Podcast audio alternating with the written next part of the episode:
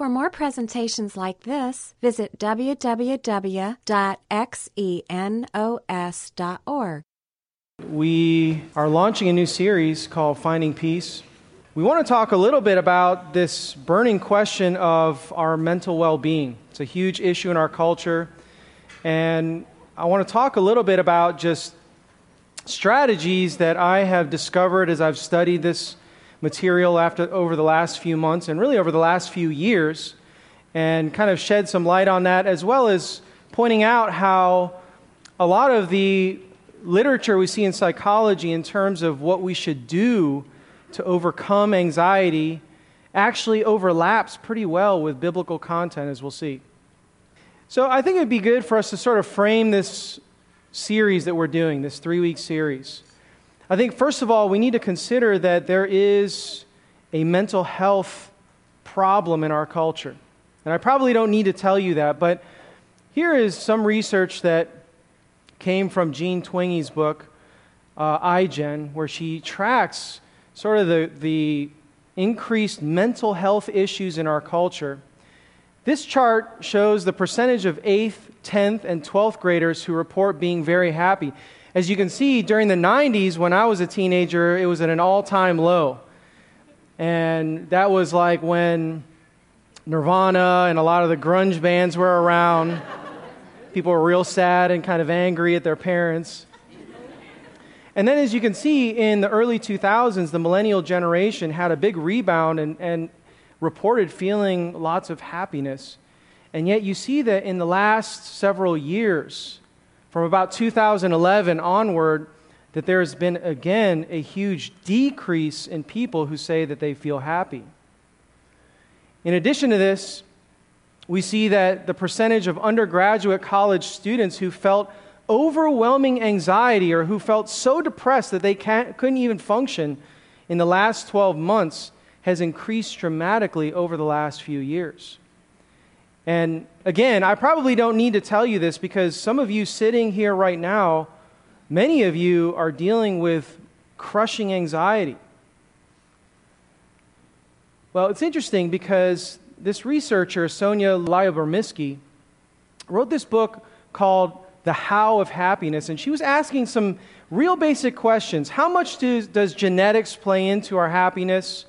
How much do our circumstances play into our happiness? And she did an extensive study that included identical twins who lived in the same household, as well as fraternal twins who lived in the same household, as, as well as people who had undergone some pretty serious circumstances in their lives, some tragedies.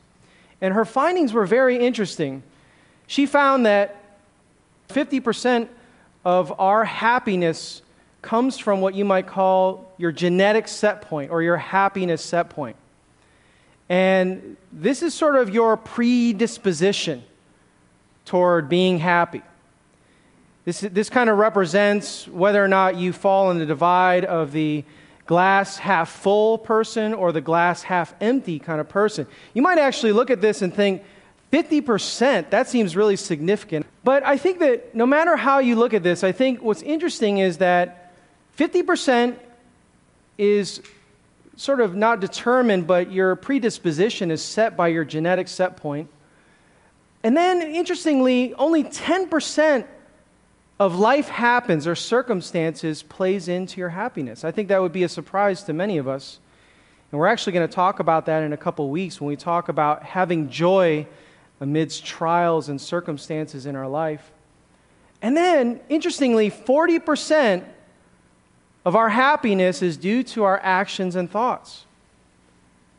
So that's very interesting because it suggests to us that there's good news out there.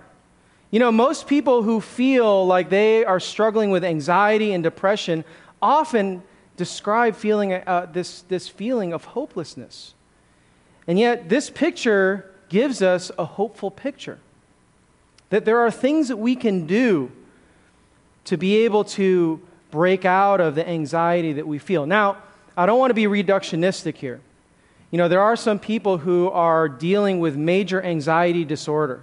And I think in those cases, you need to go and see a clinician. You need to go and see a psychiatrist to get an evaluation.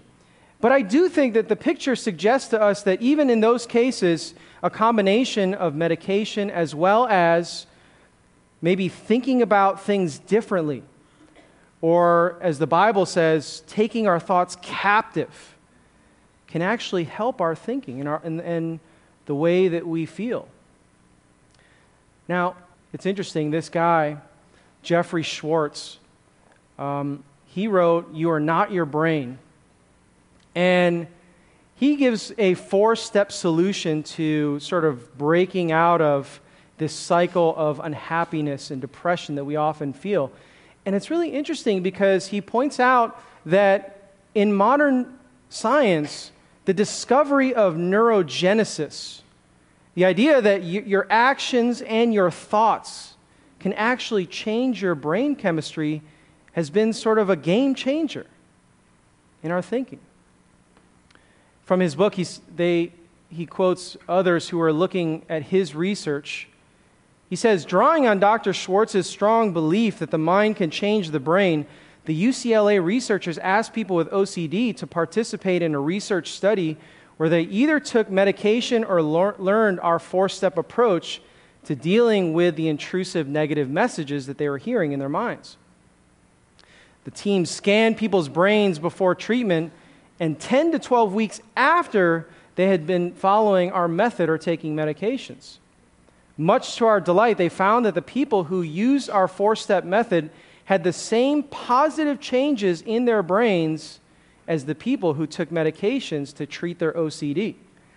This is something that I've found across the board in the things that I've read that medication has, uh, has efficacy, it can help you in your mood, but interestingly, training your brain to think differently or to use their term, cognitive behavioral therapy, is just as effective. So, even in extreme cases, the combination of meds and also utilizing this cognitive behavioral therapy can actually be very helpful in overcoming anxiety and other mental illness that we face. It's interesting, he points out that after they did the brain scan, they actually found a noticeable change in the brain. So the RCD part of the brain actually represents a part of the brain that is overactive in OCD. And after going through this four step program and trying to utilize it, they found after 10 to 12 weeks there was a reduction in the size of that part of the brain. Very interesting. They go on to say that recent research in Germany replicated our findings. Those researchers found that OCD patients' systems, symptoms decreased significantly when they simply listened to an audio CD that explained our treatment method. So, what I'm trying to suggest here is that there is hope, and that you're not a prisoner to your genetics. I think a lot of times we feel fatalistic about our ability to break out of our mental illness or our mental health problems. And what the research suggests is that there's actually a hopeful picture out there. So tonight I want to focus in on the first topic, which is the anxiety epidemic. Anxiety is skyrocketing in our culture. And before we talk about steps that you can take to help overcome anxiety in your life, I want to talk first of all about what Dr. Robert Leahy calls the dirty dozen. And these are 12 strategies that don't work when you're feeling worried or anxious. The first thing is seeking reassurance. You know, when you're feeling anxious or you're feeling worried, you seek reassurance. And so sometimes, if you're concerned about looking unattractive, what you might do is you might try to garner some praise for your looks from people around you. Or uh, you might feel insecure because you're at a party and you're talking to some guy, and then he yawns. And so you start to feel like you're really boring. You see, seeking reassurance doesn't work because you can always doubt the reassurance later. when you talk to your friend and you say, Do you think I look attractive? And she says, Yeah, of course you look attractive. You start to wonder, Is she lying to me even though she knows I actually look less attractive than I did a year ago? And so there's always room to doubt when you're seeking reassurance. Not to mention, we oftentimes feel paralyzed when we finally come up with a solution to our worries, and yet we feel paralyzed because the solution that we came up with isn't perfect. And so we're constantly searching for that one perfect answer or solution to our problem that doesn't ever present itself. What about this one? checking over and over again. This, of course, can become uh, a disorder where it can descend into obsessive compulsive disorder where we're constantly checking. But when you check over and over again, there is this concern that maybe your memory is failing you, or maybe you don't, um, maybe you're not seeing things correctly. And so, this, this compulsion to check over and over again gives you this sense of certainty and assurance that you're looking for. You know, some of the thoughts that come into our mind as we're checking is if I check, I can reduce my uncertainty. Secondly, I, can to- I cannot tolerate uncertainty in my life. Or if I catch it early, I can prevent worse things from happening. This is one that hits me pretty often. I can't rely entirely on my memory. I've had cases where I'm driving away from a coffee shop and I think to myself, wait a second, did I put my laptop in my bag? And so I'll pull over on the highway, I'll pull over and I'll check my bag and be like, okay, it's there. Here's another one I can never be too careful, or it's my responsibility. You know, imagine that you're worrying because your boyfriend didn't text you back immediately, right? So you text him. Five minutes go by, and you start to worry because you're like, wait a second, he hasn't texted me. So you check your phone to make sure that your phone wasn't on silent. And you find out he hasn't texted you. 15 minutes later, you start to worry because he still hasn't texted you, so you decide to go on Friend Finder and go find his location. Because you think to yourself, you know what, maybe, maybe he's like in a rural area. Maybe he's out of, the, out of the city and there's bad reception, and maybe the text message isn't coming through. And so you check his location and he's in town. So about an hour later, when he still hasn't texted you, you start to wonder, well, maybe my text message isn't working. So you decide that you're going to ask your friend to text you to make sure that your text message feature actually works. And it does. You know, as you continue to check over and over again, what you're trying to do is you're trying to gain a sense of certainty, which you equate with control. And really, the underlying problem here is that there's a fear that if he doesn't text you back immediately, that's a sure sign that he's going to break up with you. I've heard of some cases where people are so worried about their boyfriend breaking up with them that they'll intentionally provoke an argument with their boyfriend, hoping that their boyfriend will break up with them so that they don't have to worry about getting broken up with. And so you'll see this happen where there's this compulsion to check over and over again to sort of get that sense that I'm certain, I feel good. You know, checking is a compulsion, a behavior used to try to decrease your sen- sense of anxiety. You know, imagine you're worried that you may have skin cancer. So you look every single day in the mirror to check whether or not you have any unusual spots or moles, and you notice that your mole looks a little bit unusual today. And so you decide that you're probably going to die. So you're going to go to the doctor and you tell your doctor that you think that you have skin cancer and you, you suggest that you get a biopsy. And immediately she tells you, don't worry about it. I can tell that that's not skin cancer. And so you feel relieved for about an hour. And then you go home and start to wonder wait a second, where did she go to medical school? is she really as smart as she thinks she is? And so the problem with checking over and over again is that there's always room to doubt. You see, the problem with checking is that you're trying to gain a level of certainty that is unattainable. Really, checking can never address your fundamental concern, which is that I cannot stand uncertainty in my life. And as we'll see, living with uncertainty decreases that sense of anxiety dramatically. Third, trying to stop your thoughts.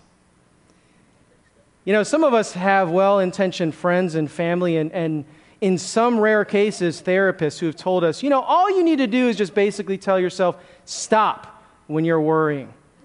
And those of us who are accustomed to worrying a lot about our lives know that that never works, right? I want to do sort of like a little experiment. Let's try something, okay? I want you all to close your eyes. Close your eyes. All right, everybody, okay? You're the only one with your eyes open. All right, so close your eyes. Now, I want you to think of a white, fuzzy bear. You know, the kind that you see in the Coca Cola commercial during Christmas. All right, now I want you to stop thinking about that bear. Just stop thinking about that white, fuzzy bear. Okay, now open your eyes. It was really hard to do that, wasn't it? Right? In fact, uh, one researcher, David Wegner, actually did this study where he told subjects to stop thinking about white bears for 10 minutes. And he said that the thought suppression actually increased the amount of thoughts that people had about white bears on the order of about one thought per minute. And so there's something about this idea of just telling yourself stop thinking about it that actually produces even more thoughts about that very thing. You know, thought stop, stopping doesn't work because you inevitably experience thought rebounding. Think about it. Trying to stop yourself from thinking about something means that you are trying to erase something out of your memory which is very difficult to do. Not to mention, stopping thinking about something implies that you're thinking about the very thing that you're trying to stop thinking about. So that doesn't work. And really, the stuff that I've read suggests that instead of telling yourself to stop thinking about something, that you actually need to think about it, embrace it, and replace it with other thoughts, as we'll see. All right, number four collecting information. You know, after all, information is power, right? And the more information we get, the more certainty we'll have. And yet, that tends to be a trap. First of all, I think that we tend to overestimate risk. You know, in our attempt to try to find or discover the risk involved in certain behaviors, a lot of times we have bias that clouds our thinking. You know, imagine calculating risk. You know, it's, it's really a complicated process. You know, imagine you're trying to calculate the risk of the pl- a plane crashing that you might be on. So you collect all of the information about past accidents, right? So you, you study how many planes have crashed in the last 10 years. That would be relevant information to study. Number two, collect information about the amount of exposure to this risk. That is, how many flights go in and out of the country or domestically every single day. Third, determine whether there are new conditions that increase or decrease risk. More terrorists, uh, you know, more terrorism that could make so- flying unsafe, or new technology that can make flying even more safe. And then, number four, estimate how negative the outcome will be. In this case, it's a highly negative outcome because you'll be killed in a plane, right? So that would be really the way you should, you should go about trying to estimate risk, but that's not really how we do things. That's, that's not the process we usually take ourselves through when we're trying to determine risk. Often we end up misusing information in overestimating risk. Paul Slovic gives us sort of a list of things that we do, irrational rules of thumb, as he calls it, that causes us to actually overestimate risk. He says, first of all, accessibility. So if I can recall the information easily, it must be relevant. So in the case of a commercial plane crashing, you think to yourself, well, uh, I can recall a plane crashing recently. Secondly, recency, if there is recent information, it must be more likely. I heard in the last year that a plane, a 747, went down. And so it's recent, so it seems more likely. Third, powerful images. If I have a strong mental image of this, it's more likely. So I think about a plane burning after it's crashed. Emotional thinking. If I'm anxious, it's more likely. I feel like it's more likely, and so therefore the risk seems higher. Also, severity of outcome, it could be really awful, then it's more likely. You know, again, you, you imagine yourself going down in a plane. I've had this before. I was just flying, and I had this image as we were taking flight that as we were going up into the sky, the wing that I was right next to, would, I envisioned it just ripping off. ever had that happen to you? And so, those sorts of thoughts tend to cause you to overestimate risk, as well as personal relevance. If it's relevant to my plans, it's more likely. Well, I plan to fly tomorrow, so it seems more likely that this is going to happen. Enjoy your flight.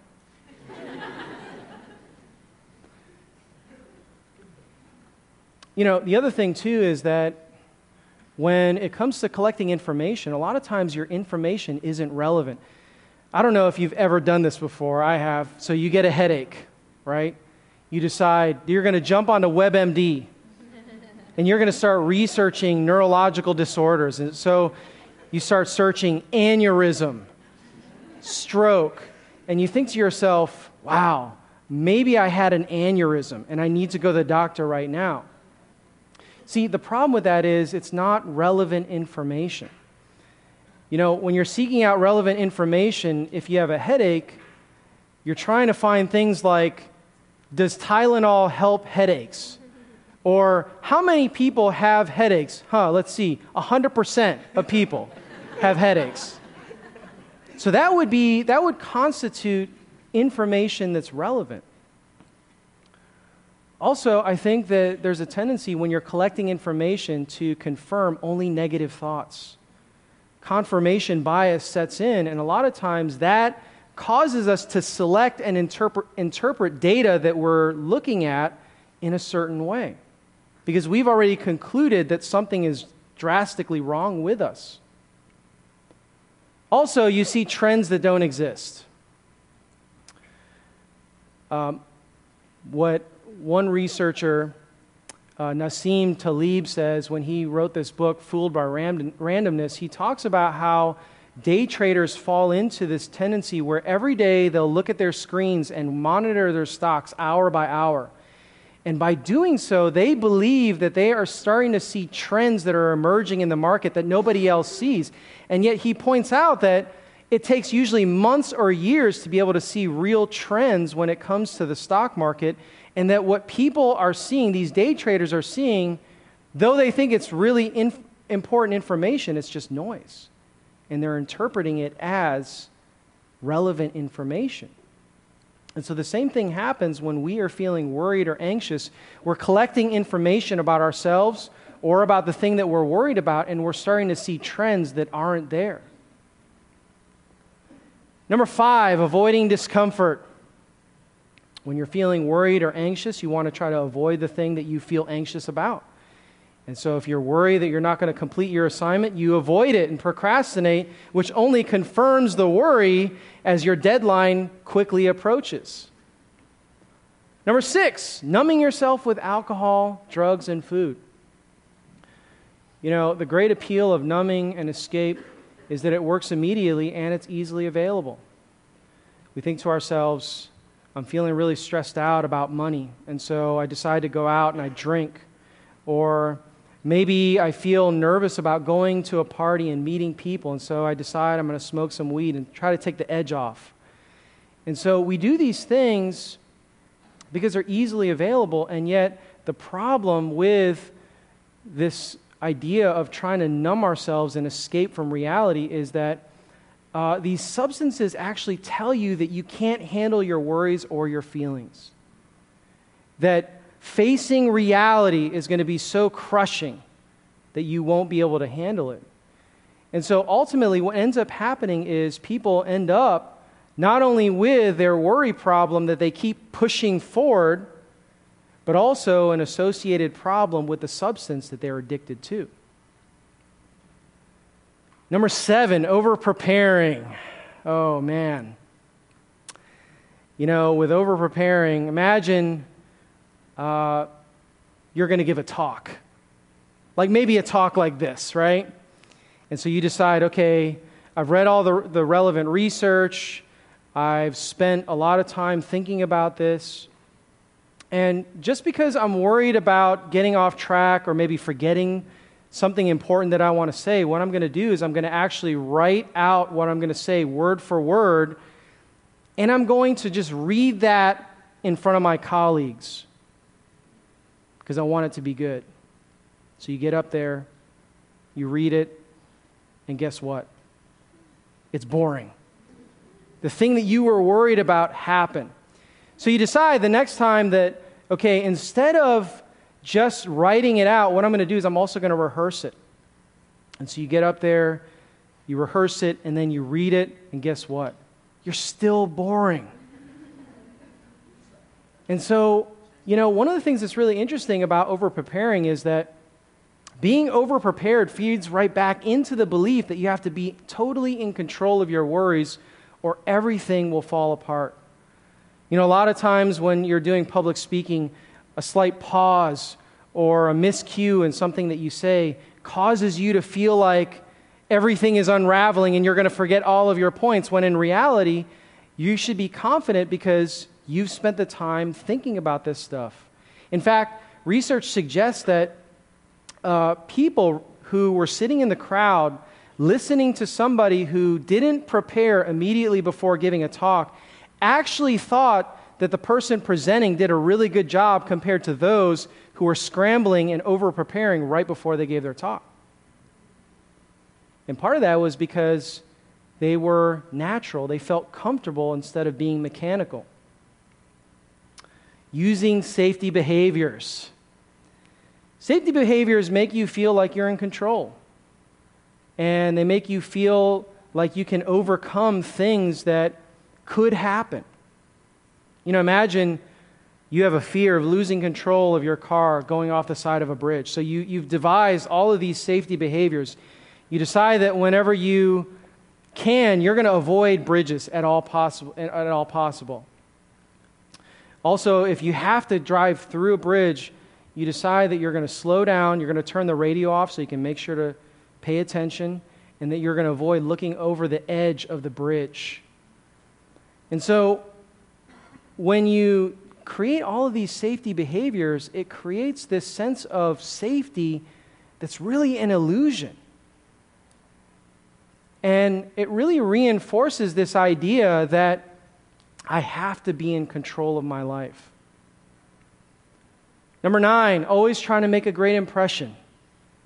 You know, people who are insecure about how people may perceive them are constantly worried about how they sound, whether they're going to say something stupid or whether they look all right. And so, a lot of times, this worry causes them to feel this undue sense of anxiety. And often it's confirmed by neutral behavior that they're actually interpreting as negative. So when somebody makes an ambiguous statement, they're thinking to themselves, what's the worst possible interpretation or spin I can put on what they're saying? Or if somebody gives you a, neutral look, you might think to yourself, are they judging me? Do they think I look stupid? Number 10, ruminating, chewing it over and over again. You know, rumination isn't exactly the same as worry because worry is thinking about something in the future, something that could happen. Whereas rumination is about something that you're presently worried about or something that happened in the past that you're worried about.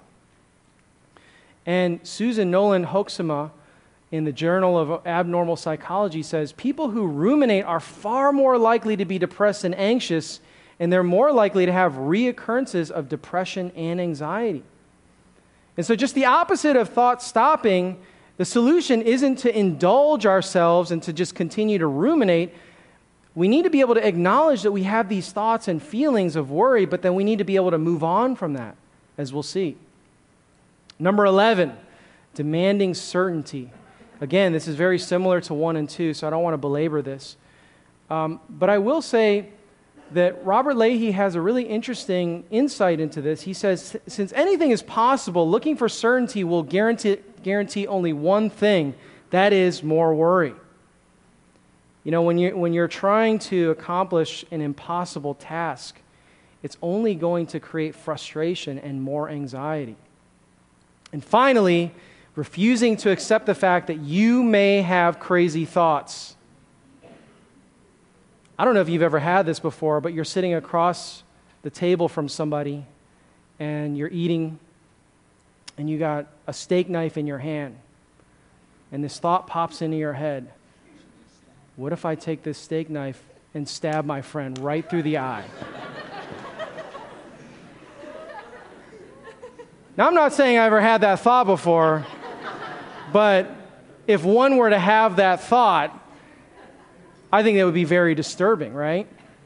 You know, as we're sitting there throughout the day, a lot of times immoral, disgusting, violent thoughts enter into our minds, and a lot of times that leaves us feeling guilty or feeling like that is saying something about who we are as a person. Worriers of all kinds believe that their thoughts or impulses are really a sign that something really bad is about to happen. People, for example, who have panic disorders believe that the thought of them having a panic attack actually is a sign that they're going to have a panic attack, when in fact, that thought of having a panic attack is actually inducing the panic attack they, they might have.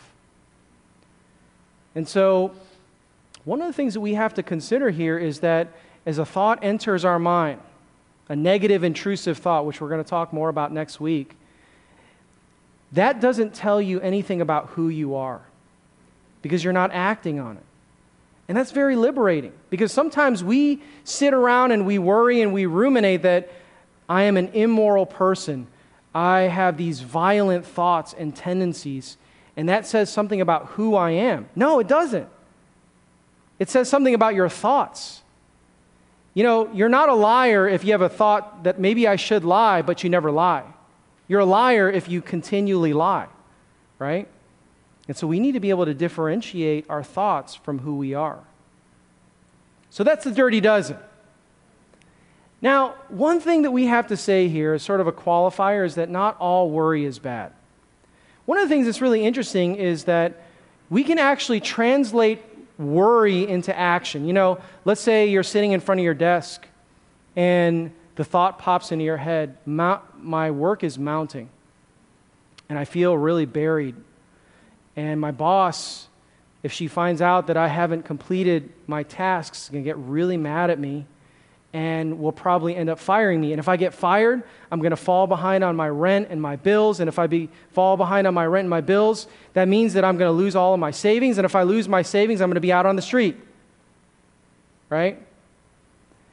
One of the things that we have to consider here is that as you are sitting there worrying about what your boss might end up concluding about you possibly failing to do your work, is that there is in, on your desk five tasks that you can complete that you're not doing because you're sitting there worrying that your boss is angry at you for not doing your work.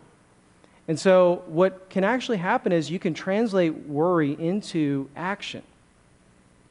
The other thing, too, is that the biblical worldview is very interesting in that it suggests that not all worry is bad, that actually having deep concern for people and love for people is a very positive thing that taking yourself out of it and thinking about other people is one way actually to reduce your anxiety and worry. And I've, and I've experienced that, where sometimes I'm worried about my life, I'm worried about something specific, and then I find myself in an opportunity where I can actually serve somebody else, get outside of myself, and think about other people, and there's a huge relief that I feel from that. Okay, I want to end with just a few things that I think are steps to overcoming anxiety. And this is where I think it's really interesting how it overlaps with biblical principles that we see in Scripture. First of all, we have what's called thought flooding or exposure therapy. Okay, thought flooding is the idea that instead of telling yourself, stop thinking about that thing that's worrying you, is that instead what you do is you start envisioning the thing that you're worried about. Now, that seems a little counterintuitive.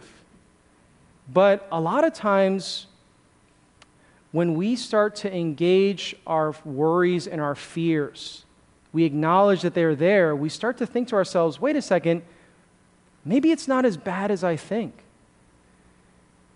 And Leahy, in his book, actually says that if you're, let's say, worried that your girlfriend is going to break up with you, what you should do is you should say to yourself, It's possible that my girlfriend is going to break up with me. In fact, she could break up with me right now. Or maybe the next time we go out on a date. Maybe she likes another guy and is disinterested in me.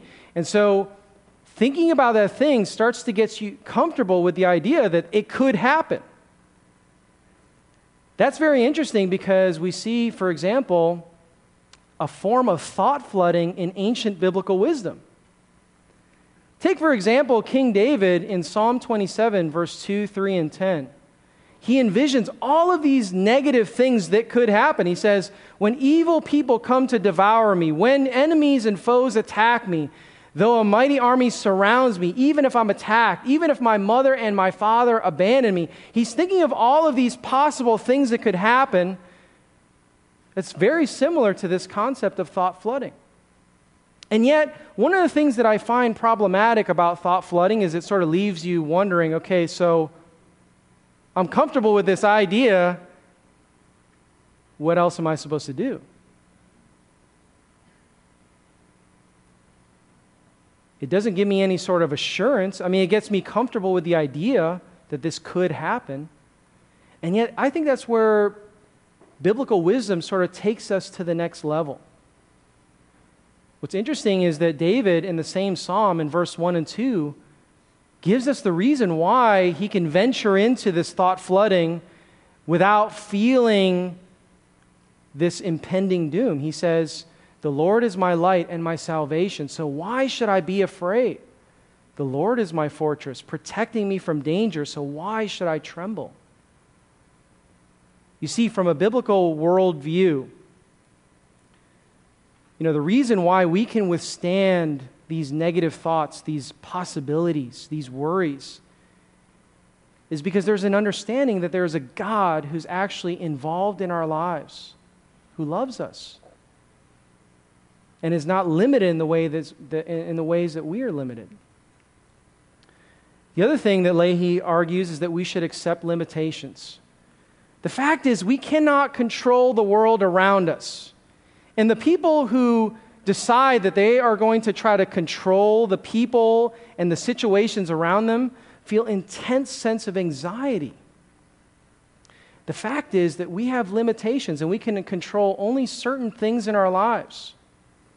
And the moment that we come to this acceptance that we are limited in what we can control, that gives us a sense of relief. The other thing he argues for is accepting uncertainty.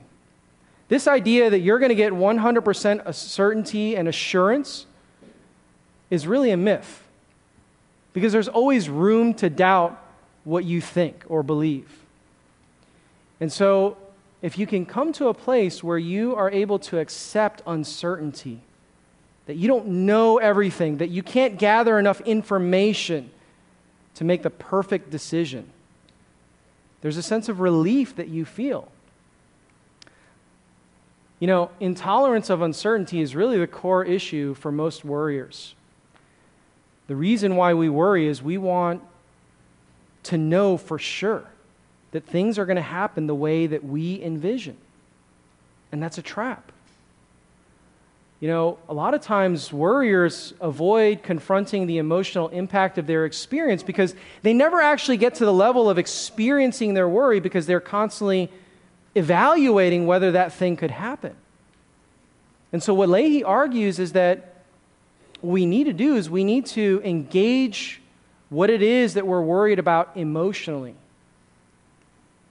And also, the more you can tolerate uncertainty, the less worried you'll be. In, in one study, they showed that people who finally gave way to uncertainty in their lives saw uh, among the respondents that there were 77% of people who experienced more relief from their anxiety and worry. The third thing is gratitude.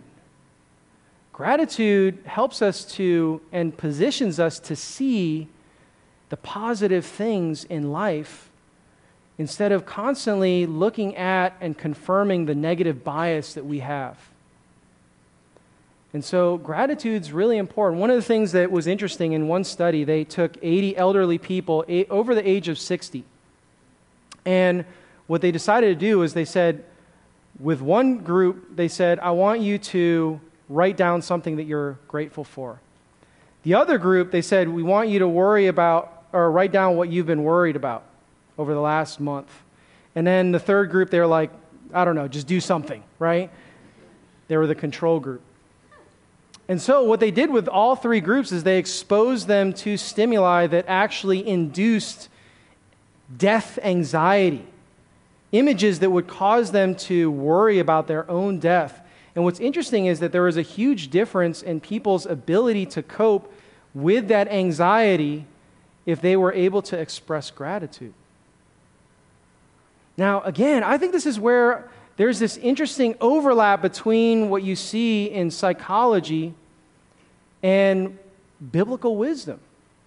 Look at what the Apostle Paul has to say about these different areas. It's really, it's honestly very uh, amazing to see these come together. The Apostle Paul says in Philippians 4, verse 6 and 7 Do not be anxious about anything, but in everything, by prayer and petition with thanksgiving, present your requests to God, and the peace of God, which transcends all understanding, will guard your hearts and your minds in Christ Jesus. Let me unpack that. The first thing he says is, don't be anxious about anything, which sounds like he's saying, stop, right? But he's not. He says, don't be anxious about anything, but in everything. By prayer and petition, present your requests to God.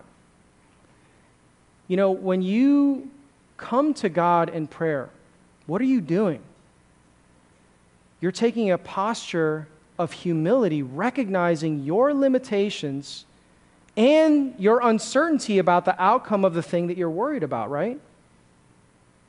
And so, praying actually in a way, is accepting your uncertainty and accepting your limitations. And he also says that you should do this all with thanksgiving. So it's amazing how, how these things snap together. Modern science and what we see in this ancient biblical wisdom that both are pre- prescribing the same thing. And yet, one of the things that I feel like is sort of a shortcoming with modern psychology is that, you know, when you accept your limitations or accept your uncertainty and even express gratitude, it sort of leaves you wanting, right? You know, imagine you, you're late on your bills and you look at your income and you realize there is no way I'm going to be able to pay all of my bills at the end of the month. And so let's say you accept your limitations. I've done everything I possibly could do to budget, to cut expenses that are unnecessary, and yet I see that I'm going to fall short on my bills this month. Or let's say you accept the uncertainty of what's going to happen. Maybe my landlord is going to kick me out.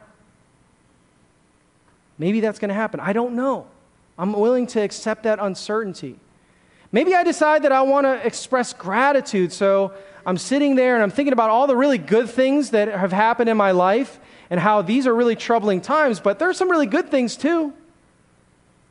None of those things wipe away the worry that you're not going to be able to pay your bills, right? And yet, one of the things that's interesting is when you look to biblical wisdom, it goes beyond what we see in modern psychology. You know, it's not enough to just simply accept uncertainty or our limitations or express gratitude. The biblical view actually offers us the certainty of God's loving involvement. Look at what Jesus says in Matthew chapter 6. He says to his disciples who are anxious and worried, He says, I tell you, don't worry about your life, what you're going to eat or drink, or about your body, or what you're going to wear. Is not life more than food and body more than clothes? Look at the birds of the air. They don't sow or reap or store away in barns, and yet your heavenly Father feeds them. Are you not much more valuable than they are? You know, God doesn't suffer from the limitations or uncertainty that we face on a daily basis. And the certainty that He gives us is the promise of His Word that He will take care of us. You know, one of the things that's amazing about the, the biblical worldview is that God not only gives us promises, He actually demonstrates his commitment to taking care of us. We read in Romans 8, verse 32, that the Apostle Paul says, He who did not spare his own son, but gave him up for us all, how will he not also, along with him, graciously give us all things? You see, God demonstrated that he was willing to pay the ultimate price to give us eternal life. And so if he's willing to go that far to provide for us, then it stands to reason that he's going to take care of all of our basic needs. And so I think I kind of want to end here by saying, first of all, you know, you might be a guest here and are dealing with anxiety. It's this crushing weight that you've been dealing with. And Two things I want to say to you. First of all, show up next week. We're going to be talking about this idea of how to battle negative intrusive thoughts and see what modern science and also what the Bible has to say about that.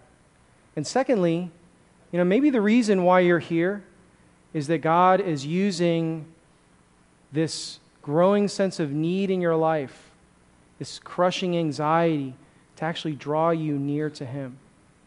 And so I want to end by sharing, having one of my friends, Ben Faust, share his story about how he struggled with anxiety and panic attacks throughout college and how God actually used that to draw him closer. So why don't we bring up Ben and give him a round of applause?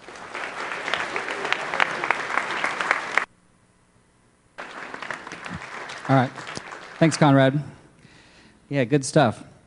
Uh, oh, there's my name. Conrad needed a antithesis example, someone who's an expert in doing the wrong thing with anxiety. Uh, so uh, I do have a story about about this topic, and it's a cool story because um, in my case, uh, looking back, I can see real clearly how God was at work through it. Um, I, sh- I should start off by saying that. Um, I met Christ uh, in high school as a ninth grader. I got dragged out to a Bible study that I did not want to go to. I was totally cynical and had all the wrong uh, motivations. But in sitting under the Bible teachings, you know, week in and week out, I started to understand the message of the Bible, which I had never understood before. And at one of those meetings, during the prayer time, I prayed to receive Christ. And uh, that was in ninth grade. Pretty soon after that, the guy that was bringing me out to the meetings, he took off and quit coming around, and so I took off too. And I didn't have much to do with God all through high school. And that worked out basically okay. I had a pretty good high school experience. Uh, and by the end of high school, I felt like I was winning because I got into my first choice college that I wanted to go to, which was the College of Wooster. I auditioned for this scholarship and I won it, which was basically a full ride. And so I was like, man, I got it made. Uh, once I got off to school, that's when things started to, I started to have problems um, almost right away. And I'm not sure, looking back, I, I don't know if it was uh, anxiety that was caused by, there was homesickness was part of it, and uh, also part of it is that my family had broken up during high school, and so I had, I had just kind of replaced that with a group of friends, but now I had moved away from them. I'm, I'm not really sure, but I know that it was that whatever foundation I had was gone and or, or was not adequate, and so things started to come crashing down. Uh, I remember at first just feeling weird, like I just felt, I felt you know anxious, I felt uncomfortable. I remember feeling like. Um, I remember describing it to a friend like, man, I just feel like my, my emotions are out of control. I'm not really an emotional person, but it just feels like someone hooked up an amplifier to my feelings. Everything I feel is way too strong and it's uncomfortable.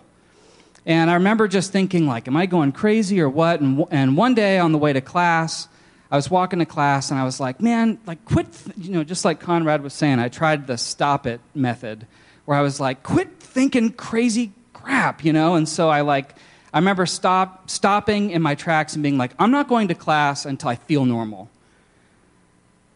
And that didn't work. And, uh, which was scary. That scared me. Like I felt like I, I felt kind of out of control. And so I remember I sat down by a tree.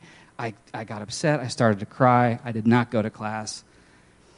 And, um, and my heart was pounding. I didn't understand it at the time. Looking back, I understand that was an anxiety attack. And unfortunately, it was the first of what would, what would be many over the next couple months. And it was, it was pretty hellish. It was a terrible time. I, was, I stopped going to class altogether. I, didn't, I, I was too anxious to eat. You know, you're supposed to gain 15 pounds when you go to college, right? I lost like 20 pounds because I was just a, a wreck. And uh, I went to the, to the medical clinic there and got hooked up with a counselor, which was a total blow to my pride. And, um, uh, and I remember just showing up there every day, even when I didn't have an appointment. And I think she felt bad for me because she was like, Look, I can't see you today. And, and at one point, she said, Would you like to just, I think she got the sense I just like to hang out in the waiting room. That's how desperate I was at this point. She was like, Would you like to just hang out in the waiting room? I was like, Yes. And so that was what I did. I just went every day and sat around the waiting room, not even able to meet with anyone. It came to a head one night, uh, about this time of year, it was in the fall still, and I uh, I got super upset. I, I went outside. I remember it was pouring down rain, and I went out behind my dorm in the grass field, and I just laid down in the rain, and I talked to God, which was the I hadn't done that in a long time, and it wasn't pretty. You know, I called out to God, basically to curse Him, and basically, you know, I remember saying like, "How could you do this to me? You know, I, I'm supposed to be saved." You're supposed to take care of me and look at my life and uh, you've, you've let this happen to me. And I remember the answer that I got back, not in a voice or anything weird, but the, the thought that came back, I believe from the Holy Spirit, was something like, dude, I didn't do this to you. You know, you haven't let me had a hand on the wheel in your life in years. You're driving. No, I haven't, I haven't done this to you. This is what happens when you're in control and push me out. And I was I mean, it just rung through in that moment as true. And I remember calling out to God and saying, I need help. I don't know what it means. I don't know what to do or what you want me to do, but I acknowledge that I need you. Uh, and, and please help me. So, God answered that prayer. The next morning, which is a weird coincidence, the next morning I was supposed to go uh, travel out to New York City to visit a friend of mine who lived out there, and his dad was coming to pick me up at Wooster and drive up. So his dad comes and picks me up, and he's got all these other guys in the car with him who I didn't really know. Turns out he was a Bible study leader, and these were guys from his Xenos high school or college Bible study. And so I sat shotgun that night driving out to New York talking to this guy that I remotely knew from high school named Ryan Lowry. And, you know, we're sitting there and he's like, man, I haven't seen you in years. Like, I remember him being like, how are you, have you been? And I just started crying. You know, it was so awkward. I was like, oh, my life's terrible. And I'll never, I mean, he looked over at me like, oh my God, well, who am I stuck talking to? Um, but I told him everything. I told him that I had called out to God. I told him that I was like, I need, I need, I know that the problem here is I need God. And uh, he just said, well, dude, I mean, it sounds like you know what you need to do A couple weeks later, I got dismissed from Wooster. They gave me a medical leave of absence, which was kind because it meant I didn't fail, but I did lose my scholarship. And uh, I came home completely humiliated, completely defeated, uh, more anxious than ever, uh, more depressed than ever. And so I called up that, that dad, my friend's dad, and I was like, let me come check out this Bible study. And they were meeting down at 16th at the time. And I remember coming down there and almost right away feeling like, yeah, this is what I need. I need to hear the word taught. And I, I, I wanted to, I didn't want to be alone. I didn't want to be at home. And so I came to that meeting, and then I was like, what other meetings do you have? And I found, I overheard that they had a prayer meeting like a couple days later that I wasn't even invited to, but I showed up anyway. Showed up uninvited to prayer, which weirded everybody out. And I remember that they were they were hiding their prayer list from me. And I was like, "What?" You know. And so I looked at it, and the reason is because it had my name on it.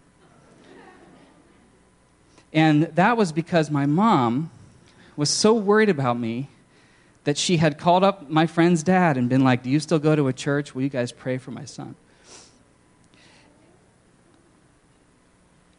And what I, re- I remember that, you know, that these, these people had been praying for me all that time. All these, these people I didn't even know were praying for me. And, uh, and, and they, were, they thought it was awkward, but I didn't. I just got the tingles because I was like, dude, these people don't even know. God already answered their prayer, you know. And uh, when that happened, I was like, that was a turning point in my life. I was like, I'm all in. This is what I need to do. And that was the best decision I've ever made. That time was super hard. I wouldn't relive it. I, I wouldn't want to relive it, but I also wouldn't trade it because uh, God pursued me through that and, uh, and pretty much all the good things in my life. You know, that was 22 years ago. I can trace almost everything good in my life back to that night, uh, calling out to Him. So God does work even in the darkness. So. Thanks for sharing that, Ben. Awesome. God, we just uh, thank you for amazing stories like Ben's.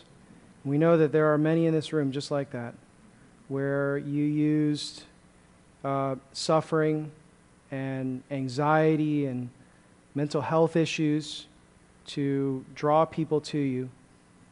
And uh, we pray too for those people in this room tonight who are struggling currently, that you would help them gain victory and feel relief.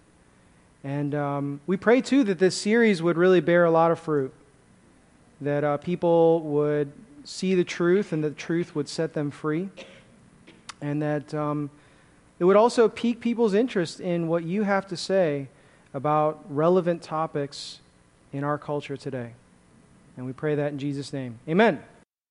This study was recorded at Xenos Christian Fellowship and is copyrighted. You may freely copy and distribute it as long as you keep it intact and do not sell it.